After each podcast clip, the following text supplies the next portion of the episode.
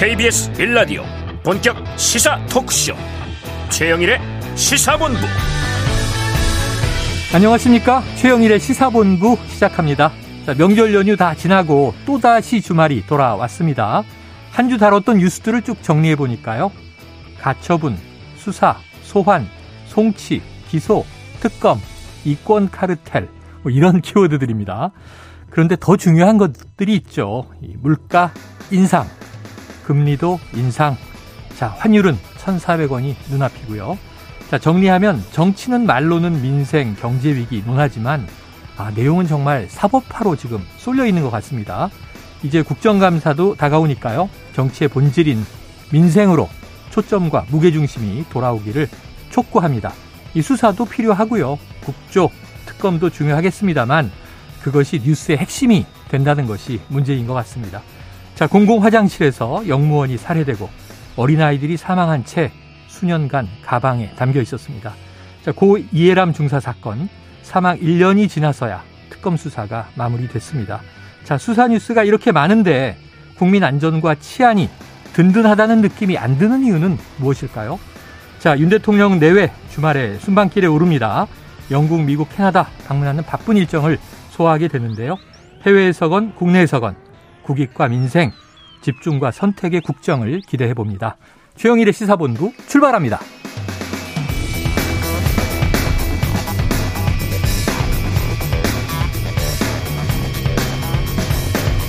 네, 1부에서는요, 오늘의 핵심 뉴스를 한입에 정리해드리는 한입뉴스 만나실 수 있고요. 2부 10분 인터뷰, 자, 트윈데믹 가능성이 커지고 있는 현 코로나19 그리고 독감 상황 정리해 보겠습니다. 이어서 금요 톱10 스포츠 본부가 준비되어 있습니다. 자, 오늘도 한 입에 쏙 들어가는 뉴스와 찰떡궁합인 디저트송 신청 기다리고 있으니까요. 오늘 뉴스에 어울리는 노래가 있으면 문자 샵 9730으로 자유롭게 보내주시기 바랍니다. 오늘의 디저트송 선정되신 분께는요. 치킨 쿠폰 보내드리고 있고요. 많은 참여 부탁드리면서 짧은 문자는 50원, 긴 문자는 100원입니다.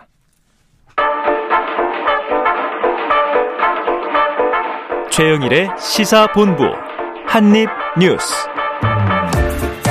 네, 오늘의 핵심 뉴스를 한입에 정리해드립니다. 한입뉴스 박정호 오마이뉴스 기자, 헬마우스 임경빈 작가 나오셨습니다. 어서 오세요. 안녕하세요. 자, 이게 지금 뭐 제일 화제가 되는 게 정치권 뉴스가 아니고요. 안타까운 어, 살인 사건입니다. 이 스토킹 범죄인데 먼저 이 사건의 개요를 좀 박 기자님이 정리해 주십시오. 네, 지난 14일 밤에 서울 지하철 2호선 신당역 이 여자 화장실에서 순찰 근무 중이던 20대 여성 영무원이 스토킹 가해자의 흉기에 아, 찔려 목숨을 잃는 사건이 발생을 했습니다. 네. 근데 이 남성은 2018년 서울교통공사에 함께 이 피해자와 함께 입사를 했었는데요. 음. 입사 이후는 2019년부터 스토킹을 했다라고 좀 알려져 있고요. 네. 뭐 350여 차례 뭐 전화하고 메시지를 남겼다. 계속해서 어, 어떻게 보면 괴롭혀 왔다 음. 이렇게 얘기를 하고 있습니다. 이게 스토킹 이 관련해 가지고 지난해 뭐 10월에 보면 그때 이전 씨가 뭐 체포도 되고 경찰에 체포도 되고 네. 그리고 이 피해자가 한 달 동안 신변보호 112 시스템 이런 조치를 받으면서 계속해서 약간 보호를 받는 면이 있었는데 음. 그 이후에 보호는 왜 이루어지지 않았는가 네. 이런 부분들이 지적이 되고 있고요. 어, 그리고 이럴 때는 어떻게 좀 해야 되느냐. 앞으로 이런 재발 방지를 하기 위해서는 어떤 것들이 좀 필요할까 여러 가지 얘기가 좀 나오고 있는 상황입니다. 예, 참 안타까운 일이에요. 입사 동기고 직장 동료였는데 이제 가해 남성이 피해 여성에 대한 스토킹이 시작이 됐고 사실은 이게 지금 재판까지 간 상황인데 그렇습니다. 선고 공판 바로 전날 이런 참변이 벌어졌습니다. 자, 여기에 대해서 이 윤석열 대통령도 아마 이 저 발언이 있었던 것 같은데 육성을 한번 직접 듣고 오겠습니다. 아, 육성이 없나요? 네, 아직 준비가 안 돼 있는 것 같아요. 자, 이 스토킹 끝에 살해당한 이 부분에 대해서 윤 대통령은 뭐라고 얘기한 거죠? 오늘 아침에 출근길에 기자들에게 이 관련된 얘기를 했는데요. 신당역 영무원 스토킹 살인 사건 보도가 국민에게 큰 충격을 주고 있다. 음. 아, 이러한 범죄가 발붙일 수 없게 하라라고 법무부의 스토킹 방지법 보완을 지시했습니다. 네. 아, 그러면서 작년에 스토킹 방지법을 제정하고 시행했지만 피해자 보호에 미흡하다는 지적이 많았다. 그래서 출장을 떠나기 전에 법무부로 하여금 이 제도를 더 보완해서 아, 이런 범죄가 다시 일어나지 않게 발붙일 수 없게 피해자 보호에 만전을 기해 내달라 이렇게 얘기를 했습니다. 네, 그래요. 자, 우리가 음. 항상 윤석열 네. 대통령의 도스태핑 발언들이 육성으로 많이 네. 내보내다 보니까 오늘은 이제 육성 준비가 아니었고 하지만 음. 이게 민생 치안과 관련된 또 대통령의 언급이었는데 자 지금 이게 임 작가님 어떻게 네. 분석을 하십니까? 이게 이 어. 가해 남성이 피해자에게 300차례도 넘게 문자를 보냈다 스토킹으로 신고됐고요. 그렇죠. 또 이제 보도를 보니까 불법 촬영을 해서 촬영한 사진을 가지고 협박도 이루어졌다. 뭐 이런 보도들도 있습니다. 그러니까 이제 말씀하셨던 내용들이 다 최근 들어서 여성 대상으로 발생하고 있는 신종 범죄들의 일종의 종합판 같은 건데요. 네네. 온라인을 통한 이제 지속적인 괴롭힘과 협박도 있었고 그리고 전화를 해서 이제 협박하는 행위도 있었고 음. 말씀하신 것처럼 불법 촬영물을 이용한 협박도 있었고요. 이게 최근에 좀 우리 수사 당국들이 제때제때 대응을 하지 못하고 있는 신종 범죄들의 어떤 특징을 다 가지고 있는 부분인데 네. 법무부에서는 이제 조금 전에 보니까 스토킹 범죄에 대해서 이제 반의사 불벌죄 그러니까 본인이 처벌을 원하지 않거나 이제 음. 취하를 하게 되면은 형사소송 수사가 진행되지 않는 거를 이제 폐지하는 방안을 네. 추진하겠다라고 밝혔는데 음. 어, 대통령도 이런 범죄가 발붙일 수 없게 하라고 지시를 하고 법무부도 어, 재빠르게 움직이는 것처럼 보이지만 음. 사실은 스토킹 관련된 처벌법의 강화 조치들은 이미 다 법안으로 제출이 돼 있는 상태입니다. 네. 국회에서 지금 지난해부터 계속해서 계류가 돼 있는 상태고 어 그리고 이제 대통령이 이제 후보 시절에 어, 이거를 뭐 사생활 침해라고 문제 삼기도 했었던 소위 이제 엠번방 방지법 네네. 같은 거. 거기서 이제 영상물들이 온라인 메신저나 이런 데 올라오는 것들을 그 당시에는 이준석 대표나 뭐 그 당시 윤석열 후보나 이런 분들이 아, 저 당선인 시절이군요. 당선인 음. 시절에도 어 이게 뭐 개인들의 어떤 사생활을 침해할 우려가 있다. 뭐 이게 사찰법이다. 뭐 이런 음. 식으로 이제 프레임을 만들어서 네, 네. 공격하는 소재로 활용하기도 했는데 사건이 벌어진 뒤에 이제 수습하려고 이렇게 강한 어조를 띄울 게 아니고 음. 이미 나와 있는 방안들을 미리미리 좀 살펴서 추진을 하고 준비를 했더라면 이런 비극적인 사건을 최대한 좀 막아볼 수 있지 않았을까라는 생각이 좀뭐 네. 들고요. 어, 그리고 이제 이번에 드러난 것 중에 이제 문제점들도 다 좀 비슷한 맥락 안에 있습니다. 피해자가 이미 어, 소송 제기를 해가지고 재판이 이루어지고 있는 상태였고, 심지어 검사, 검찰에서는 징역 9년형을 네, 이제 구형한 네. 상태였는데, 음. 어, 신변 보호가 제대로 이루어지지 않았다. 그리고 이제 서울 메트로 같은 경우도 어, 이 피해자에 대해서 이제 관련된 내용을 제대로 파악하지 못하고 있거나, 음. 뭐 나중에 이제 본인들은 이제 통지받지 못했다고 얘기를 하긴 했습니다만은, 이 맥락들이 결국 이제 피해자 중심으로 뭔가 돌아가지 않고 있다는 네. 거를 드러낸 거라서 조금 촘촘한 어떤 고민과 이제 방지 대책이 예. 필요하겠다라는 생각 듭니다. 그러니까 여러 가지 지금 맥락이 있어요. 공공 화장실에서의 여성의 어떤 피해 사례들이 과거에 있었기 때문에 네. 이 사건 처음 듣자마자 이게 의도된 살해냐 아니면은 이게 묻지마 또 범행이냐 이런 이제 궁금증도 있었는데 지금 면식범에 의한 네. 특정된 이제 계획 살인인 거죠. 그렇습니다. 그런데 이 납득되지 않는 건 이런 거예요. 이 심야에 지하철역에 혼자 내리면 남성인 저도 이렇게 길잖아요. 그 지하에서 올라가는 계단까지 그렇죠. 네. 무서울 때가 있어요. 인적이 하나도 없으면. 근데 여성 영무원이 순찰을 도는데 아주 늦은 시간 아니었습니다. 9시 네. 직전이었지만 2인 1조로 순찰하면 안 돼요? 이런 거 보호 대책이 없습니까? 예, 그러니까 이게 뭐 대고객 순찰 업무 할 때는 2인 1조로 다녀야 한다는 규정이 없습니다. 어허. 이 공사 자체에. 아, 그리고 이제 터널 내 작업장이나 공사장 같은 위험 요인이 있는 곳에서만 2인 1조로 근무하게 돼 있거든요. 네. 그러니까 이건 역에서 화장실이었으니까 이런 곳에는 2인 1조로 간다는 규정이 없으니까 음. 아, 대충 이제 혼자 가게 된 상황이 많은 거죠. 네. 그래서 여기서 혼자 이 점검하는 모습을 어, 보이고 있는 상황에서 가해자의 습격을 받은 그런 모양새가 됐는데요. 아, 결국에는 이걸 어떻게 이제 보완할 것이냐. 오늘 뭐 오세훈 시장 이야기 들어보니까 이 부분 2인 1조로 하는 걸로 하겠다라고 강조하고 있지만 음. 어떻게 좀 봐야 될 것 같고 또 하나는 이 경찰이 지난해 10월에 이 가해자 전 씨에 대해서 수사 개시를 서울교통공사에 통보하면서 지기해제가 됐거든요. 네. 근데 그 뒤에도 회사 내부망 접속 권한을 전 씨가 그대로 가지고 있었습니다. 그러니까 이것도 이 권한이 있어서 피해자가 어디서 근무하고 음. 어떤 스케줄인지 알 수가 있었던 거예요. 그 내부망에 다 접속했다는 거잖아요. 그렇습니다. 이게 뭐 서울교통공사 내부망 접속 권한은 재판이 끝나고 징계 절차가 개시돼야 음. 박탈되기 때문에 네. 이게 있어서 좀 파악이 될 준비를 하고 있었다. 가해자가 이렇게 얘기가 좀 나오고 있는 거고요. 그다음에 또 하나는 전문가들 얘기를 좀 들어보면 안전 조치가 제대로 안 되고 있는데 이게 사실 피해자가 신청을 해야 돼요. 음. 뭐 연장하겠다. 네네네. 아까 말씀드린 신변보호 112 시스템 연장하겠다. 아니면 다른 뭐 긴급 응급 조치 이런 것들을 하겠다라고 신청을 해야 되는데 이게 피해자 입장에서는 좀 부담이 간다고 합니다. 음. 왜냐하면 가해자가 계속해서 연락을 해온다고 하거든요. 네네. 아 이거 하지 말아 달라. 어, 이렇게 하면은 가족들 가면 안 두겠다. 음. 이런 협박도 들어갈 수가 네네. 있는 상황이고, 음. 실제로 이번에, 아, 지난해 이제 전 씨에 대한 구속영장이 기각된 이후에 이 피해자에게 합의를 종용하는 문자 메시지를 음. 가해자 전 씨가 석 달간 2, 3시간 보냈다고 합니다. 네. 그래서 뭐 내 인생 망치고 싶냐? 원하는 조건이 뭐냐? 협박성 내용으로 보냈기 때문에 네네. 피해자가 느껴서 압박감이 크다는 거예요. 그러니까 이게 어떻게 보면은 좀 피해자 중심으로 이런 제도나 음. 보호 조치가 꾸려져야 되는데 피해자 입장에서 보고 있는 게 아니라 어떻게 보면 가해자가 접근할 수 있는 여지를 남겨두고 있는 상황. 그러니까 강제적인 조치가 안 되기 때문에 이게 반복되는 게 아니냐 지적이 나오고 예, 이게 있습니다. 이게 마지막 가는 길, 이 죽음의 사망의 방식은 달랐지만 이게 지금 이번 주 초에 고 이해람 중사 네, 특검에 그렇습니다. 대한 결과가 나왔는데 네. 속 시원해하지 않는 분들, 특히 유가족 분들도 계시고 해요.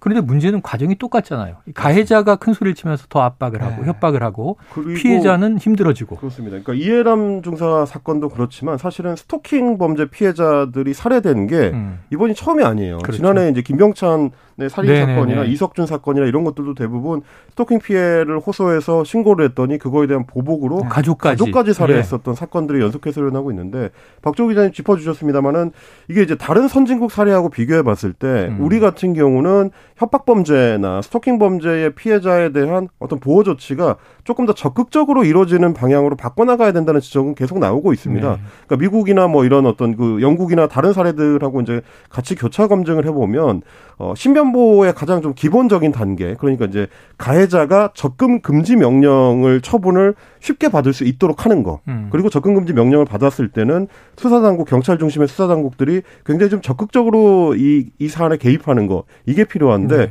우리는 아직까지는 개인들 간의 문제에 수사 당국이 직접 개입하는 거를 최대한 좀 미루고 싶어 하는 듯한 네. 혹은 뭐 개입의 정도를 좀 어, 얕게 가져가려고 네. 하는 듯한 태도를 보이는 경우가 많다 보니까 피해자들도 나중에 경찰 가고 나면 어떻게 할지 모른다라는 네. 걱정들이 앞서는 거거든요. 이 부분에 대해서는 애초에 이제 태도나 지향점에 이 어떤 차별화가 좀 필요하다. 네. 이 시점이 된 것 같습니다. 자, 저희도 지금 사회적인 대책, 정부 차원의 대책, 그리고 이제 사법적 절차상의 문제 이렇게 좀 이 뭐 이야기를 하고 있습니다만 사실 이제 또 책임 있는 기관 바로 이제 서울교통공사 등 관련 기관들이 있는데 서울교통공사는 이 사건이 나자 아이디어 제출을 급하게 공지하면서 자 신당역 대책을 10시까지 내라 네. 뭐 이런 지시를 해서 지금 황당 수습이다 하는 보도도 있습니다.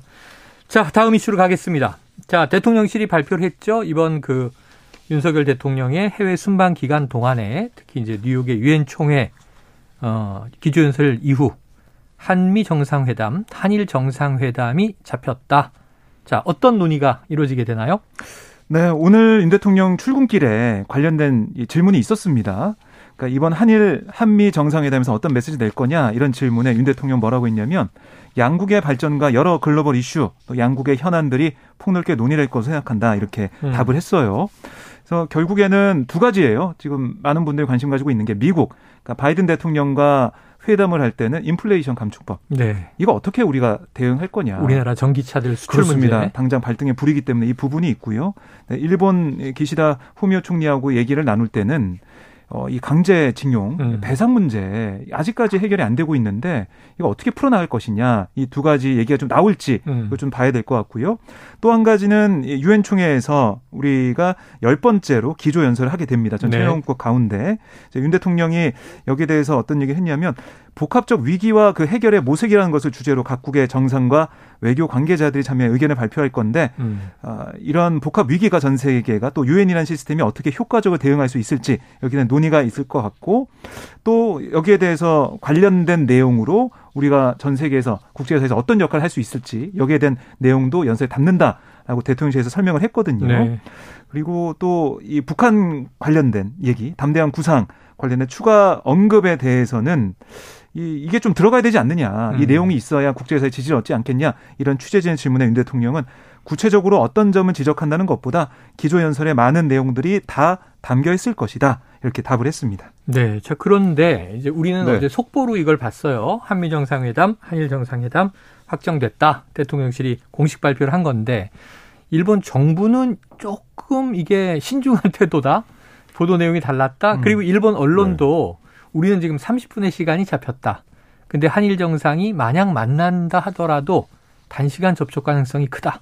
이 또 일본 언론의 단시간은 얼마인지 음. 이건 어떻게 좀 이해해야 됩니까? 지금 상당히 좀 온도차가 나는 것 온도차가 같은데요. 있다. 보도의 태도 자체가 좀 다릅니다. 일본 언론들 같은 경우는 말씀하신 것처럼 정상회담의 내용이나 이제 뭐 길이나 뭐 이런 것들이 구체적으로 합의되지는 않았다는 어, 내용들이 많이 나오는데 오늘 네. 아침에 나온 요미우리 신문의 보도만 하더라도 어 이제 한국 대통령실이 한일 정상회담을 열기로 일본하고 합의를 했다라고 밝혔 음. 거에 대해서 외무성 간부의 말을 인용을 했는데 네. 합의 사실이 없다라고 이야기를 했고요. 합의 사실이 없다? 네. 어. 그리고 일본 정부의 다른 고위 관료 같은 경우는 들은 바 없고 왜 그런 발표가 나오는지 모르겠다. 어허. 이렇게 얘기를 했습니다. 그러면서 이제 요미우리 신문이 얘기한 거는 강제 노역 피해자 소송 문제 같은 것들을 해결하기 위해서 한국 측의 대응이 어, 필요한데 이게 지금 없기 때문에 정상회담을 열 만한 환경이 아직 갖춰지지 않았다고 인식하고 있다라는 식으로 지금 보도가 이루어지고 있습니다. 그러면 이건 사실은 그동안 나왔었던 어 이제 맥락에서 크게 지금 환경 변화가 없다는 얘기가 되거든요. 네. 음. 그러면 일본 정부에서는 혹은 일본 언론에서는 결국 한국 정부가 먼저 이 문제를 해결하기 위한 선물을 가져와야 음. 그제서야 일본이 이제 마지못해서 응하는 형식의 음. 회담을 지금 구상하고 있는 걸로 아. 보이는 겁니다. 고자세 전략이네요. 네. 그렇습니다. 이거는 사실 근데 이제 이미 인수위 시절부터 우리는 적극적으로 음. 일본 쪽에 이제 관계 개선을 하자고 구애를 하고 일본 정부는 굉장히 좀 냉담한 태도를 취하는 이 음. 전략이 아니 과거사를 한국 정부가 해결하라 그러면 네. 이게 아까 스토킹 범죄 얘기했지만 가해 피해가 음. 지금 뒤집혀 있는 거잖아요. 그럼 뭐 아시겠습니다만 2019년에 한일 관계가 냉각되게 시작했던 계기는 수출 규제로 민, 일본이 먼저 우리 쪽에 네. 이제 불이익을 가했기 때문에 맞아요. 시작된 문제거든요. 그러니까 앞뒤 관계를 정리하자면 사실 그런 것들이 음. 다 정리가 돼야 되는데 이번 회담이 만약에 열린다고 하더라도 과연 이 부분들을 어, 확실하게 좀 정리를 하고 난 뒤에 만남이 이루어지는 건지 네. 이거는 아직 좀 불확실한 것 같고요. 특히 이제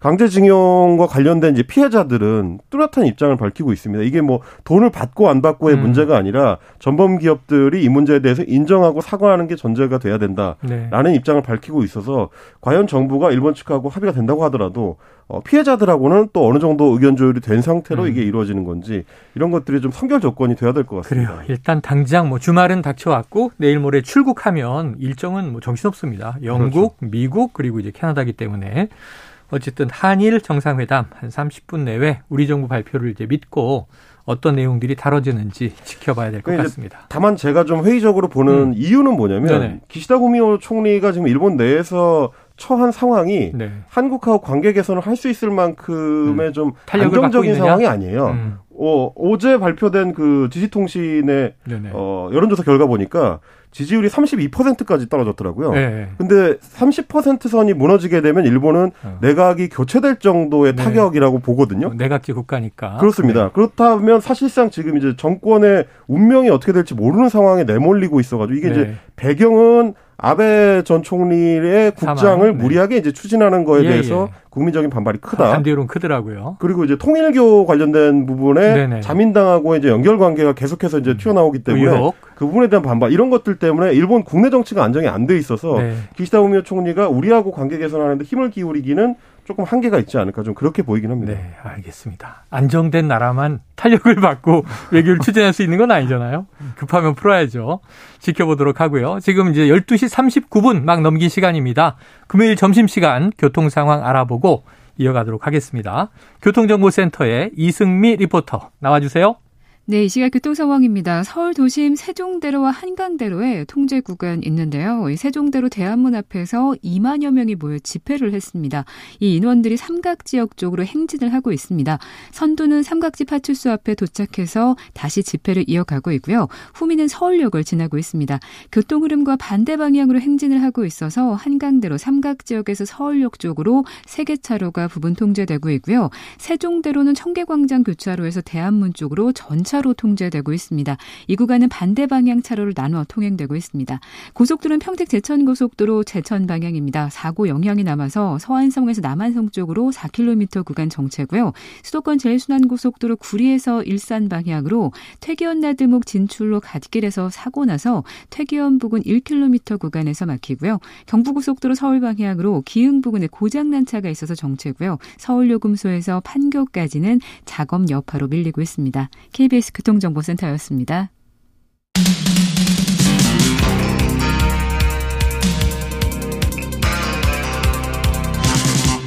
최영일의 시사본부.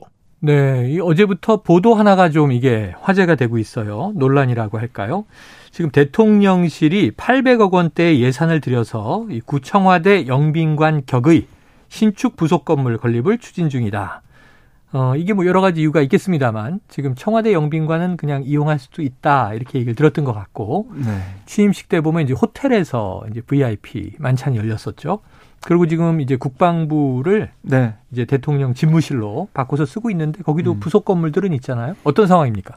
원래 이제 내빈 행사를 국방 컨벤션 센터에서 했는데 음. 대통령실의 입장은 뭐냐면 그 국격에 이제 맞지가 않다. 네네. 그래서 어려움이 있다 이런 얘기를 하고 있는 거예요. 뭐 장소가 협소하다든가, 네, 협소하고 뭐 낡았다든가, 우리, 예, 예, 우리 국가 내외빈이 와서 행사하는 곳인데 음. 좀 밖에 손님들 보기에 좋지 않다 네. 이런 것 같습니다.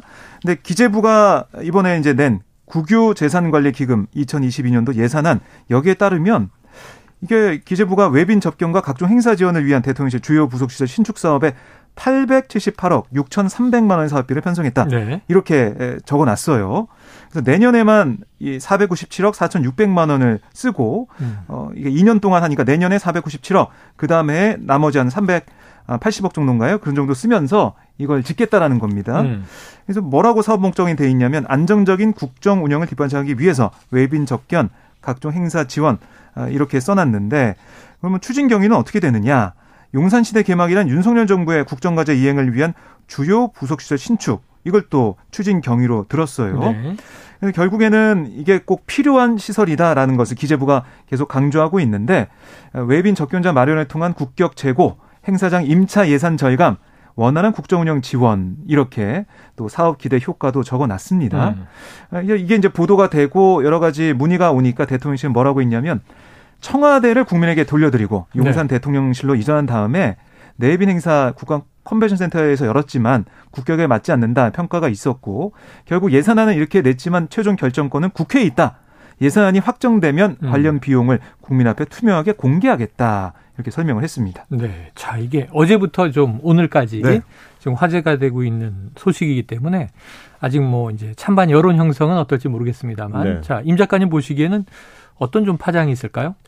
아, 이게 문제가 사실은 어, 올해 3월부터 잉태돼 있던 문제가 지금 연속해서 일어나는 거긴 네. 하죠. 그러니까 네. 청와대에서 용산으로 집무실을 옮기겠다라고 했을 때 처음에 제기됐던 문제가 그러면 얼마의 예산이 소요가 될 거냐 음. 그걸 좀 정확하게 밝히라는 거였는데 그 당시에 당선인 신분이었던 이제 윤석열 대통령이 네네. 직접 프레젠테이션을 해가면서 네. 496억이면 충분하다 음. 이렇게 얘기를 했었고 그거를 대통령실에서 지속적으로 강조를 해왔습니다. 네네. 근데 지금 계속 추가로 돈이 들어가는데 그래서 당시 이제 문재인 정부 말기에 민요한 네. 신경전도 있었죠. 그렇습니다.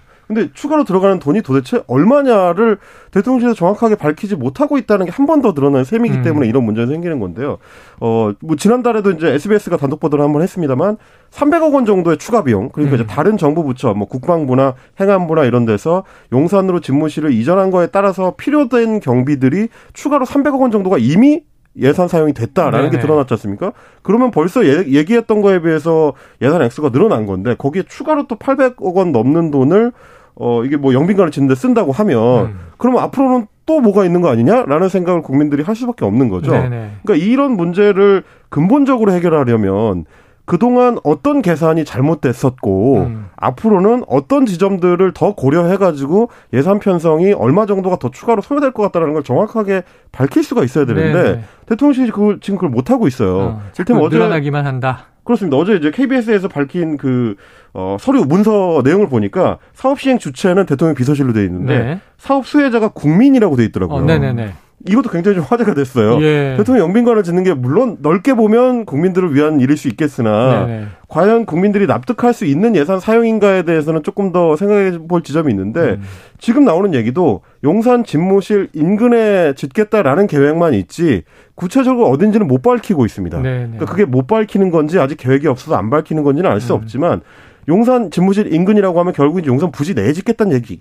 예, 라고 예. 봐야 되거든요. 음. 그럼 그게 어디냐가 예, 어디냐에 아, 따라서 어, 앞으로 추가될 소요 예산이 더 달라질 네, 수가 있어요. 왜냐하면 네. 3월이나 5월이나 6월에 지속적으로 나왔던 얘기가 네. 원래 용산 미군 기지 부지에 있는 드래곤힐 호텔, 음. 호텔 부지를 활용하는 방안이 처음부터 얘기가 나왔었습니다. 음. 왜냐하면 어차피 대통령실이 그쪽으로 옮겨가면서 어 미군 기지가 옮겨 나가야 되는데 네. 그러면 드래곤힐 호텔을 그대로 두면 상관이 없지만 네. 만약에 그것까지 같이 옮기게 되면 우리가 그걸 지어줘야 되거든요. 네, 네. 그러면 관련 예산이 뭐 특급 호텔이기 때문에 한 3천억 원 정도가 소요될 수가 있다라는 계산이 이미 어, 나와 있습니다. 예, 예. 그러면 지금 단순히 건물을 짓는 800억 원대가 아니고 추가로 미군의 호텔 지어주는 비용까지 더 더해질 수 있다. 야. 이런 것들이 다 있기 때문에 네네. 설명이 좀 정확하게 이루어져야 국민들도 음. 납득할 수 있을 아니, 거라는 제가 얘기죠. 지금 잠시 우리 청취자들의 마음의 감정이입을 해볼까요 오프닝 때마다 제가 민생 경제 중요하다고 계속 얘기하고 네. 여야 정치권도 그 얘기를 하는데 지금 우리가 청와대 예산 뭐 몇백억, 몇천억을 지금 따지고 있을 때냐. 그러니까. 지금 우리 집 가게가 지금 어떻게 될지 모르는데 그 수혜자는 국민인데 그럼 어떤 수혜를 받는 것인지. 아니, 박 기자님. 네. 그 지금 이 저 강남의 사저에서 대통령이 출퇴근하잖아요. 다음 달에 이제 한남동 네, 공간 네. 들어간다 만다 얘기가 음. 있는데 근데 예를 들면 청와대 영빈관은 영빈관을 쓸 수도 있다. 용산에서 네. 광화문이 멀지 않잖아요. 네. 그걸 바로 옆에 영빈관을 꼭 지어야 됩니까? 그래서 뭐 사실 윤 대통령도 청와대 영빈관 쓸 수 있다라는 얘기를 했었어요. 기자회견에서. 그런데 사실 이게 동선상 좀 불편한 점이 있죠. 네. 왜냐하면 청와대와 용산 뭐 거리는 뭐 길지 않고 네네. 뭐 교통 통제하면 금방 갈 수는 있겠지만 동선을 따졌으면 청와대를 썼어야 되는 거 아닌가요? 아, 동선이 네. 그렇죠. 동선 따지다 보면 그 안에 다 있는데. 네. 그렇죠. 그래서 갈 수는 있는데 예, 문제는 이게 이제 시민들한테 개방돼 있단 말이죠. 예, 개방을 했죠. 시민공원 개방돼 있는데 이런 행사가 있을 때마다 다시 또 통제를 해가지고 시민들 오지 마세요라고 하고 안에 있는 뭐 시설 이런 것들을 또 다시 정비하고 하는 게 음. 쉽지 않다는 겁니다. 아, 그리고 또 이제 아, 어떻게 보면은 이 용산 시대를 맞이했는데 청와대를 또 왔다 갔다 하는 것도 음. 맞지 않다는 생각을 했을 수도 있어요. 네. 용산 시대에 열었는데 음. 청와대 영빈 갈수록 또 간다? 왠지 과거를 회귀하는 듯한 그렇습니다. 음. 그런 뭐 지적도 나올 수가 있기 때문에 두루두루 대통령실이 판단한 것 같은데 근데 결국에는 지금 대통령실의 설명과 국민들의 생각이 조금 다른 게 496억만 든다고 예. 했는데 예. 300억 더 들고 뭐 더 든 예산이 있다고 했을 때 아니 이건 당연히 이사 비용, 이전 비용 포함되는 거 아니야라는 그런 여론이 좀 큰데 네. 대통령실은 496억 이것만 이전 비용이고 나머지는 부대 비용이기 때문에 음. 상관이 없다. 네네. 이거는 이전 비용이 아니다라고 얘기하고 있어서 네네. 여기에 여기서부터 괴리감이 좀 큰 것 같아요. 아, 그러네요. 우리가 이제 이 집이 이사 갈때 총 비용이 아니라 딱 이전 비용, 이삿짐 센터 비용만 따지면 네. 돈은 그 이상 있어야 되는 그렇죠. 거죠. 냉장, 냉장고도 집에 맞춰서 바꾸고 네. 뭐 인테리어도 바꾸고, 바꾸고 인테리어도 네. 바꿨는데 그거는 이사 비용이 아니다라고 해버리면 네. 그렇죠. 납득하기 쉽지 않죠. 거기다 또 막대한 세금이 나옵니다. 이제 주택을 매매하게 되면. 자, 이게 지금 저는 야당이 공격 포인트가 되지 않겠나 하는 생각이 드는데 민주당 입장 냈습니까? 네, 어, 민주당 입장을 냈는데요. 네. 어, 박홍근 원내대표가 오늘 최고위원회의에서 아, 469억이라고 한 거 새빨간 거짓이었음이 다시 확인됐다라고 지적을 하면서 예. 아, 양치기 예산이다. 참으로 개탄스럽다라는 표현했어요. 음. 그러니까 이게 어제 윤석열 대통령이 태양광 사업 관련해서 예, 전임 정부 아, 시절에 있었던 이권 카르텔. 예, 그 얘기를 하면서 참 개탄스럽다라고 네. 했는데 똑같이 표현을 돌려준 음. 겁니다. 결국에는 이걸 어떻게 보면 국회에서 처리할 거냐 여기에 대해서 박 원내대표는 어, 이거 우선은 이전 비용 속인 거 사과하고 복지에 써야 될 돈이 대통령실 이전에 쓰여서는 되겠느냐. 그리고 이번에 태풍 피해로 아직도 집 밖에서 생활하고 있는 이재민이 많고 고달픈 현실에 울부짖고 200만 원 지원으로는 도배를 수저 못하고 있다 음. 하면서 민생 얘기를 했고요. 그리고 이제 관련 예산 이거 전액 삭감하겠다. 예결해서 삭감하겠다는 얘기도 했습니다. 네, 또 대통령실도 뭐 국회 판단에 맡긴다는 얘기를 했으니까. 네, 그러니까 아마 야당의 입장은 좀 확고한 그런 상황이라고 볼수 네, 있습니다. 인정 안 할 것이다. 네. 자, 오늘 이제 또 해외 순방 출장을 앞두고 있는 윤 대통령. 그동안 좀 이제 해묵은 업무 처리들이 있어요. 이원석 검찰총장 후보자, 한기정 공정거래위원장 후보자였는데 지금 인사청문회 끝났고 경과보고서는 채택되지 못했습니다. 네. 임 작가님 오늘 임명을 제가 한 거죠? 네, 오늘 임명을 제가 했기 때문에 이제 뭐 두 사람 다 이제 장관직에 이제 취임한 네, 후보자가 아닌 거죠. 네, 봐야 될 것 같고요.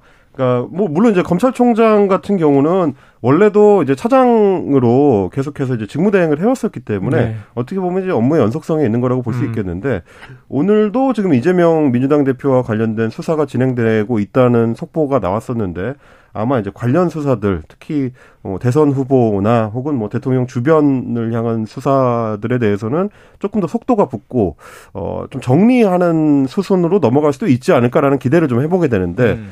어, 과연 어떻게 될지는 조금 지켜보긴 해야 되겠죠. 그래요. 자 그런데 이제 이렇게 검찰총장이 어, 임명이 드디어 됐는데 바로 나온 또 보도가 하나 있습니다. 검찰이 이 성남 FC 지금 이재명 이 대표는 송치되지 않았습니까? 그런 상황인데 네. 이 사건 관련해서 정진상 지금 비서실장이 됐죠? 그렇습니다. 예, 정진상 비서실장이 정무조정실장. 아, 정무조정실장. 네, 정무조정실장의 주거지와 두산건설 등을 압수수색했다. 이건 오늘입니까? 네, 오늘입니다. 어. 그러니까 이게 지금 경찰에서 검찰로 네네. 송치 의견을 넘겼기 때문에 네. 검찰이 이제 추가 강제 수사에 들어갔다라고 보시면 되겠고요. 음. 그러니까 그동안 이 경찰이 2차 수사를 통해서 얘기한 건 어, 이 대표 어, 성남시장 시절에 음. 이재명 대표가 이제 55억을 두산으로부터 받으면서 네. 병원 부지를 상업용지로 이제 바꿔주고 음. 거기에 대해서 그다음에 어, 기부 체납도 15% 10%로 줄여주면서 돈을 받아서 광고비로 성남 FC에 썼다. 이걸 제3자 뇌물 공여 어, 혐의로 예. 넘겼지 않습니까? 거기에 대해서 이제 성남시 이 사무실 또 두산 건설 사무실 압수수색하고 있고요. 정진상 실장 같은 경우는 이 두산에서 받은 그 돈을 가지고 음. 뭐 해외에 나갔다 나갔다 네네. 왔다 뭐 이런 언급이 있고 의혹이 이제 불거졌기 때문에 거기에 대한 압수수색을 하고 아, 있다고 아, 보시면 의혹과 되겠습니다. 관련해서 네. 과연 이제 광고비로 받은 돈을 다른 데로 이용하지 않았는가 이런 혐의인 것 같아요. 자, 이 한동훈 법무부 장관은 이재명 대표 탄압 주장에 다수장 대표라고 해서 죄를 덮을 수는 없다. 또 이런 이야기를 했다고 하네요. 다음 주에 계속 이어질 이야기인 것 같은데. 자, 지금 이게 또 지금 권성동 원내대표 이제 이미 사퇴는 표명을 했습니다. 다음 주 월요일이면 새 원내대표가 이제 네. 등장하고 이준석 대표냐 전 대표냐 이 공방이 이준석이 대통령과 당의 돌팔 매질을 했다. 이준석 네. 대표 뭐라 그랬어요? 이준석 대표. 이준석 대표는 거기에 대해서 내가 시작했느냐라고 했기 때문에 어, 내가 시작했느냐 네, 됐는데요. 네. 권성동 원내대표는 오히려 이제 원내대표직을 사임하기로 한 이후에 네. 발언의 수위가 더 올라가고 있습니다. 아. 마좀 어깨가 좀 가벼워져서 그런 건지 뭐 네. 민주당의 이재명 대표를 향해서나 혹은 뭐 이준석 대표를 향해서도 굉장히 좀 발언 수위를 높이고 있는데 음. 이준석 대표한테 이렇게 얘기했습니다. 어, 전직 당 대표가 대통령과 당을 향해서 쉴 새 없이 돌팔 매질을 하고 있다. 네. 어, 이렇게 해가지고는 안 된다라는 얘기를 한 거고 거기에 대해서 이제 이준석 대표 같은 경우는 어, 이준석이 시작한 게 아니고 이준석에게 집단 린치를 하고 돌팔 매질을 하려고 당신들이 네. 기획한 거죠. 라고 음. 이야기를 한 겁니다. 그러니까 책임 소재를 따지면 나한테 있는 게 아니고 나를 먼저 공격한 이제 당신들 음. 쪽에 있는 것이다. 라는 얘기인데요. 이게 이제 곧 있을 28일에 있을 네. 가처분 신청을 4차. 앞두고 음. 예, 그렇게 이제 어, 다툼을 벌이는 거지만 과연 이게 좀 정리가 되는 건지. 자, 지난주에도 봤던 장면 같아가지고요. 너무 안타깝습니다. 안 다루고 싶어요. 안 다루고 싶은데 음. 계속 또 나오니까 28일 가처 빨리 좀 심리 결정이 나왔으면 좋겠습니다. 네. 여기서 마무리하죠. 한입뉴스 박정호 기자, 임경빈 작가였습니다. 수고하셨습니다. 고맙습니다. 고맙습니다. 청취자 0787님 신당역 영무원 20대 젊은이의 사망 너무 마음이 아픕니다. 다른 세계에서는 편히 잠드시길 바라며 이명주의 천 개의 바람이 되어를 신청합니다. 자, 노래 듣고 입으로 돌아옵니다. These do not stand.